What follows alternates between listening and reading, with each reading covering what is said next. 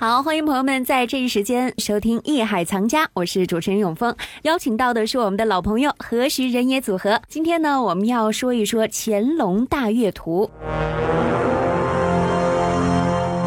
乾隆大阅图是一幅画在卷上的绘画作品，它长 二点三米，高 三点三米。此图描绘了乾隆皇帝于京郊南苑举行阅兵式的情景。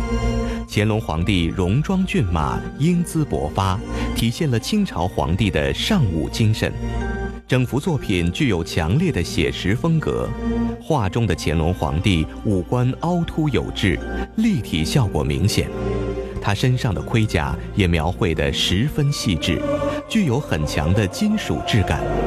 全图画法细腻，色泽华丽，基本上以色塑形，不显线条痕迹，具有浓厚的欧洲绘画风格。乾隆大阅图是宫廷画师郎世宁的重要作品之一，现珍藏于北京故宫博物院。在上期节目中呢，我们和大家说了说画中的人物乾隆哈，那这一期节目当中，我们就要说一说大阅图的作者郎世宁。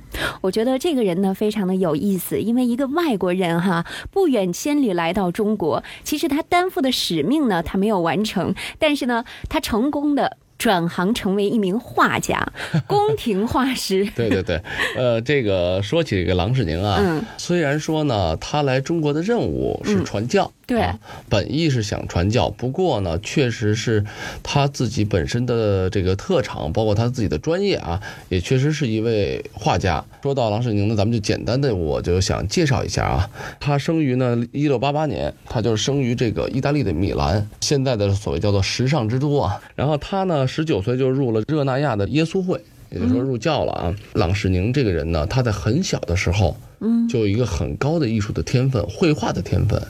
作为一个天才嘛，他有这个特长，在教会中呢画了那些宗教画。那个时候的欧洲的知识分子、艺术家们，他们所崇尚的是什么？是一个神秘的、伟大的一个东方的文明，那就是中国。所以从艺术的角度来讲，郎世宁是非常想来到中国的。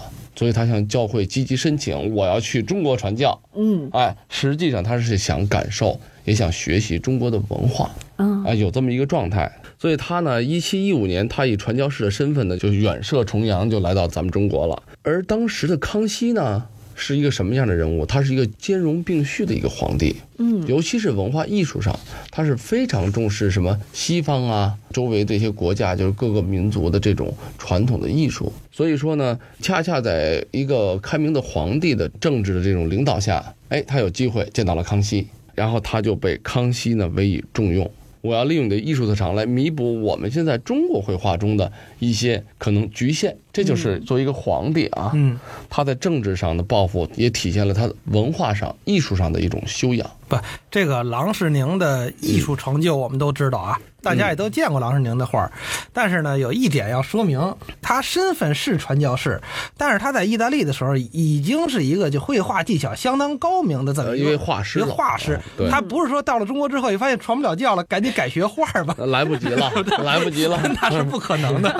对对对，嗯，所以说郎世宁来了中国之后，他受到了康熙皇帝的接见哈。对对对，啊，呃嗯，他们接见。见的时候呢，我听说有这样的一个仪式哈，其实是受训斥。我觉得这个挺逗的。康熙呢就跟他这么说，他说西方的教义啊，实际跟我们中国呢这个文化的思想不同，嗯，我们并不赞同。为什么？因为传教士这个你们呢老是关怀呢尚未进入的这个未来世界，却漠视了现在的世界。嗯，对，不重视现实。中国人讲究是什么呢？敬鬼神而远之。就是我们不是就在按过去来说啊，不是不承认有这种超现实存在，这承认，嗯，但是你说不清楚，你就尊敬他，嗯，远离他就完了。嗯，而且还是要积极的来入世。而且中国的这种文化这么多年，从儒家，虽然说咱们后来就是也说这个佛教啊，嗯，也为什么咱们说这个汉传佛教的概念跟咱们所谓现在藏传并不一样？嗯，藏传佛教是中国的这种统治者作为对边疆啊，对他们宗教的尊重，咱们就说有这么一个清朝一说起来这个宗教的问题是实际上是很复杂的，因为很多宗教的东西它是作为统治的手段，嗯，我来去尊重，来去培养，但实际上真正皇帝们信仰的还是中国传统的汉人的汉族的这套文化，儒家文化，儒家，然后道家，嗯、以至于什么？嗯，你们咱们说的上帝啊、耶稣啊、天主啊，都是你还没到的时间，你死了以后你就上天了、入地了，那、嗯、怎么样？我们中国人要什么？我们要对现在社会的一种关注啊，我们现在生活在这什么地方，我们要去在乎。要去重视，我们要去修为，我们修的是什么？我们修的是我们现在怎么能做得更好。所以中国的人文思想跟它是截然不同的。对，这就是中西方文化的一种差异，啊、文化的一种差异。至于康熙呢，很婉转的、啊。实际康熙作为一个这泱泱大国的一位皇帝，嗯，跟你一个小小的这个所谓叫做传道的人啊，跟你说的很清楚，就你这个道不用在我这儿传了，嗯，没有意义。但是呢，你呢，西方呢又懂得一些数学呀，因为中国也需要自然科学的知识。对，好，你懂得你绘画的东西跟我们不一样。好，我看中你的不一样，你来给我绘画，你来画画。嗯，我呢给你提供画画的条件。实际上呢，这个郎世宁正中下怀。对呀、啊，啊，对他，所以说呢，两方面啊结合的非常好。嗯，郎世宁是很奇怪，在中国生活了五十多年，而且是三朝元老，嗯、官居三品啊。对，那三品已经是非常大的官了。嗯啊，而且他为什么能官居三品？就因为他成功的画了这个《乾隆大阅图》之后，给他加工进爵了，包括他最后去世很隆重的啊这个仪式。而且是乾隆皇帝亲自提了一些碑文，啊，来纪念不远万里啊。最后来通过绘画给这个咱们说大清王朝啊，这个宫廷画家、宫廷绘画技法、啊、有了一个新的突破。这个是他这个郎世宁非常伟大的一个贡献。再说回到这张画啊，通过这张作品，我呢就想跟大家细聊一下，因为可能不是内行的人并不太懂什么中国画、西方画怎么有什么区别？不都是这样画人、画马？画什么东西啊？嗯，实际这里面确实有千差万别。我呢，就是尽我的能力给大家讲一讲。那首先呢，要谈到这问题，就不能不谈到这个郎世宁用的技法。他用的是西方那种素描的油画啊，空间的塑造这种技法。嗯，简单来讲，我说说的很通俗，就明暗的技法。嗯嗯，为什么画一个物体，画一些东西有明有暗，然后再加上透视。这个透视的词，如果大家觉得很抽象的话，再俗一点，就是观察的方法，就是我怎么去观察。我把这个物体放在这儿，我就是在某一个角度去观察，那我就要把这个角度表现得很好。这个角度说白了就是有变形的问题。为什么咱们从小学画画的时候啊，德亮肯定也知道，才画画、嗯、叫近大远小，对，近大远小，对，哎，绘画最后才能产生所谓的立体感。所以说，西方人绘画有两个最根本的要求，一个是空间，就是近大远小的这种透视关系，嗯，就观察的方法。第二点就是明暗，有明有暗，它才有立体，它能产生这种造型的东西。但是呢，这些东西放到了中国绘画又出现了问题。有什么问题呢？中国绘画讲究什么？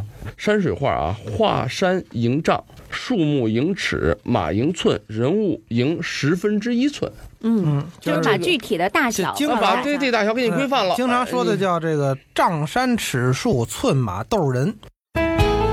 这里是艺海藏家。清高宗弘历极其重视军队的建设，通过南苑阅兵、木兰秋险、南海兵戏等种种活动，促使八旗兵保持强大的战斗力。乾隆大阅图描绘了乾隆皇帝在京郊南苑举行阅兵式的情景。画中的乾隆皇帝头戴金盔，身穿铠甲，骑在骏马之上，精神抖擞，表情中既带有帝王的威严，又充满着自信。能如此传神地表现出乾隆皇帝的精神气质的画家，是如何练就如此画功的呢？作为外国人，在宫廷当差，郎世宁又会遇到什么样的职场问题呢？好，这里是艺海藏家，让我们待会儿回来一起了解。本内容由喜马拉雅独家呈现。